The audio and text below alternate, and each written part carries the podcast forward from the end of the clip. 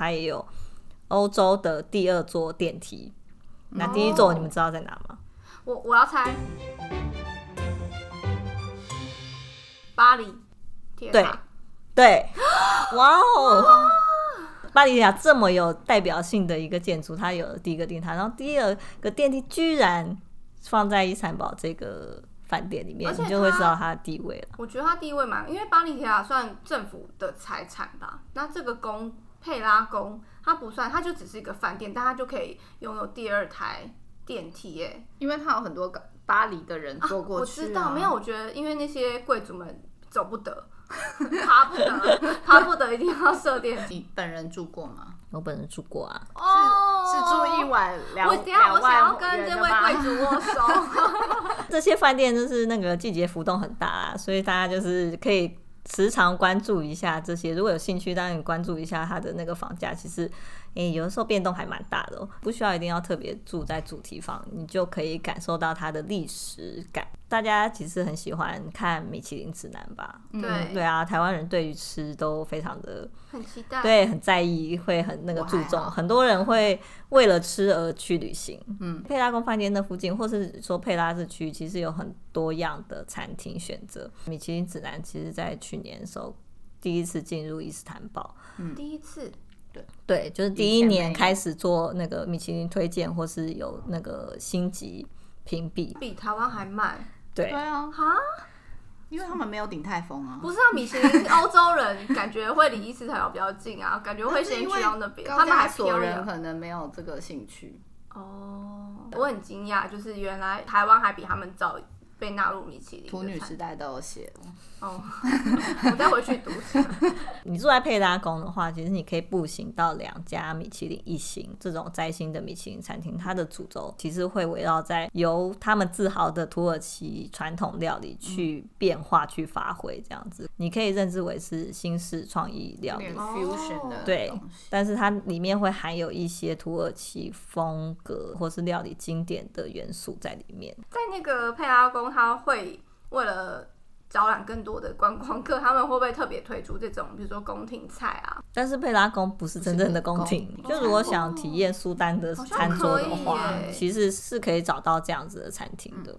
皇亲贵族吃完饭之后，他们总是需要一些娱乐活动，所以当他们吃完米其林一星的餐厅之后，有没有一些娱乐活动也是贵族们都非常喜爱的？沿着博斯普鲁斯海峡，其实有非常多餐厅或者是夜店这种地方，哦、所以晚上其实那里的活动是非常的热闹、高级的那种 club 啊，嗯，然后去体验一下。沿途有好几家世界知名的饭店，你要去用餐或者在他们的 bar 里面去一边享受海峡，一边满足你的那个口腹之欲也是可以的。半岛酒店就会在今年开幕，它也是佩拉区，但是在。靠近海峡旁边的，前面一点，你还可以去 JW 的万豪。再往下一点呢，oh. 也是新开幕的那个加拉达港最新兴的游轮停靠区，然后也是非常时髦的一个区域，这样子也可以买东西，也可以逛街。这对于那个担心钱没有地方花的富豪们，那可是一点都不用担心，在里面可以得到非常奢华的享受。感觉富豪要走路的话，就是一定要欣赏一些美景。那除了海峡以外，他们那边有一些。公园啊，或者是一些地方是可以散步的吗？那会是在距离观光区比较稍微远一点的地方。伊斯坦堡最精华的地方就是海峡的两边。哦，对一般人来讲，它比较没有就欣赏的主轴，所以沿着海峡旁边其实是最好的选择。那如果你觉得要远离那些海峡会喧喧嚣之外的话，你可以到北边一点的。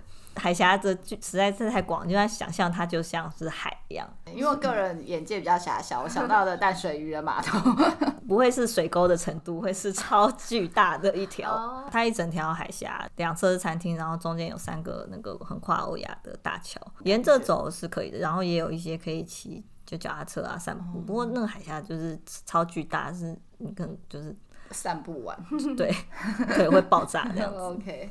我觉得喜欢那个列车的人，应该也有一些人是对艺术啊，或者是文学方面很有兴趣的。有没有推荐小景点可以看看？对，或者是我们一定要去体验，不一定要是富豪才能玩的。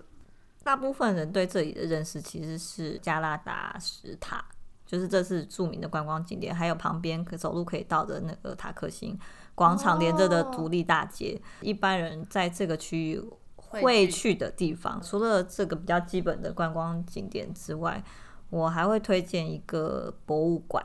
嗯，然后这博物馆就叫做佩拉博物馆。为什么你会推荐它？展现出来伊斯坦堡真正特别的元素。这个博物馆比较算是现代博物馆，嗯、就是现代艺术的风格。嗯、那为什么我会推荐？我会想推荐，或者是我觉得它有它特别之处。就伊斯坦堡，它在文化里面其实最迷人的其实是结合东西方跟以前跟现在这件事情。嗯嗯嗯嗯、你必须要体会到这个，你才能知道说遗产保为什么特别，或者它在这个。地理位置创造出来的特色是什么？嗯、那这个博物馆里面，其中有一部分是现代艺术，就是会邀请世界各地的现代艺术家来做展览啊，或是有一些不定时的，或者是一些很旧很旧的一些以前的钱币啊，或者以前的器具啊等等的这些展示。嗯，但是有一个区域是画，是我非常喜欢的一个部分。嗯、那我喜欢到把它放在他的 Live 里面 线图。对。我们常常会在很多地方看到说，哦，讲这个时代的事情或发生什么事情，然后会有一些画啊或什么的，比如说你会在课本翻到蒙娜丽莎，讲解那时候的艺术史，对，类似这样。那你会，你是不是就会觉得说，我应该去故宫看一下这些东西，或者是我应该去罗浮宫，就是亲眼朝圣一下这种的世界上？他说他不要去。他只要看罗罗浮宫的外面。如果有人出机票钱，我可以顺便去。才勉强。但是因为我是学习这个部分的，对我就会想要，嗯、我就会想要稍微见识一下。就他原本是那个鄂图曼帝国嘛。对。然后他中间发展到一段时间，他就遇到西方的对工业革命啊等等的，对，所以西方开始进步的时候，这些东方的国家呢，很怕我们被湮灭，一定要讲一些东方的历史。对，我 在一直在 relate 到一些我熟悉的东西。东方的国家就是也需要转型。嗯，那土耳其那时候其实它的帝国也是非常庞大的，也开始学习西化文学啊、制度啊，或者是一些那个绘画嘛。嗯，对。那这个博物馆你可以看到用。西方的绘画技巧来描绘当时奥斯曼帝国的样貌。奥斯曼帝国以前的绘画方式其实就是很平面，就是二 D 这样子。嗯。但是从那个地方，你就会开始看到三 D 的哦，光与就是我们比较看得懂的绘画方式，比较画不出来的绘画。通常我们理解的那种绘画方式，你就会看一些哦，什么公主啊，或者是呃拿破仑。但是你很少在这样子的风格里面看到一个苏丹。那博物馆是不是也蛮大的？占地面积不是很大，但是它是由一个以前的一个欧式的建筑来改装。这个建筑原本是一个饭店，它后来再辗转用不同的用途，然后最后才被人买下，然后作为这个现代博物馆这样。哦，所以它是私人的那个建筑师，但是现在应该是有一个基金会在运作这样子。哇，嗯。很有心哎、欸，可能就是住在佩拉宫的富豪就是投资的，是有一些西方人也很热衷于这些事情。嗯、我相信，如果你说要逛街的话，那当然独立大街你就可以买到一些连锁的那个品牌啊，品或者是成成衣啊什么等等的，这些大家都如果稍微了解伊斯坦堡旅游的人，应该不会很陌生。有买有买外套也就买，因为我们那时候去。土耳其旅游的时候实在太冷了，直接就买了大衣啊、鞋子。要在冷的地方买这些东西才更有用。对对对对对。佩拉那边往下走，山下往那个海峡那边走，有一个区域叫做卡拉克伊区域。卡拉克伊地方就是会有很多小店，嗯，咖啡店。就是文青，对对对，比较有趣的呃小餐厅。土耳其的一些比较精致的品牌，他们就会开在那里。它会跟独立大街是不同的风格。我们刚刚漏掉最重要的一个部分，请问一下，一般大众在呃你说吃对要吃什么？我也想要聊另外一个。好，你先讲吃好了。就是普通人，就是没有办法去半岛酒店喝下午茶，因为我们脸书每次都那个。土耳其都写很多什么湿汉堡，就都看起来很好吃的东西。嗯、其实那个地方小餐厅很多啦，其实你路路过去找一个你看起来很喜欢的小餐厅也是不错的选择，或者是一些街头不太容易。踩雷也是一个过程。那边的那个店其实水准都还算不错。土耳其也有好的餐厅跟不好的餐厅嘛。那我是觉得你进去之前打开 Google。浏览一下，你大概其实也可以知道好或坏。嗯、他们也蛮热衷的。土女时代问他们什么好吃，他们也会有很多那个那叫什么很热衷的乡民们会为各个餐厅做评价。嗯，土耳其除了那个电梯最老以外，还有一个缆车吧，也是地下缆车，也是世界第二老的缆车。嗯、是不是去那边也是可以体验一下？它这缆车刚好的位置就是在呃卡拉克伊。到佩拉宫那个方向串成一起，非常的刚好，复古的感觉啊。其实你连接上到下，它出来佩拉宫其实走路走不到三分钟吧，它其实你就可以走到那个站。那为什么会有这个缆车？那个缆车的目的是因为有些缆车都有目的，山坡山坡山了。新闻主播终于受不了我们的愚蠢，他们有很大的斜坡，你看起来是平地的路，其实是一个很很陡峭的。所以说它有一个小名叫什么七什么？七丘之城，七丘之城，七丘很容易。我们好多言论都不能剪进去哦。F2 缆车我很有兴趣坐，虽然它有点可惜，是它是在地底下，看不太到。风景，风景。它现在是属于大伊斯坦堡市的公共交通工具的其中一项，因为它有一些历史跟故事性，那它就会增加一些观光客想要去搭搭看的。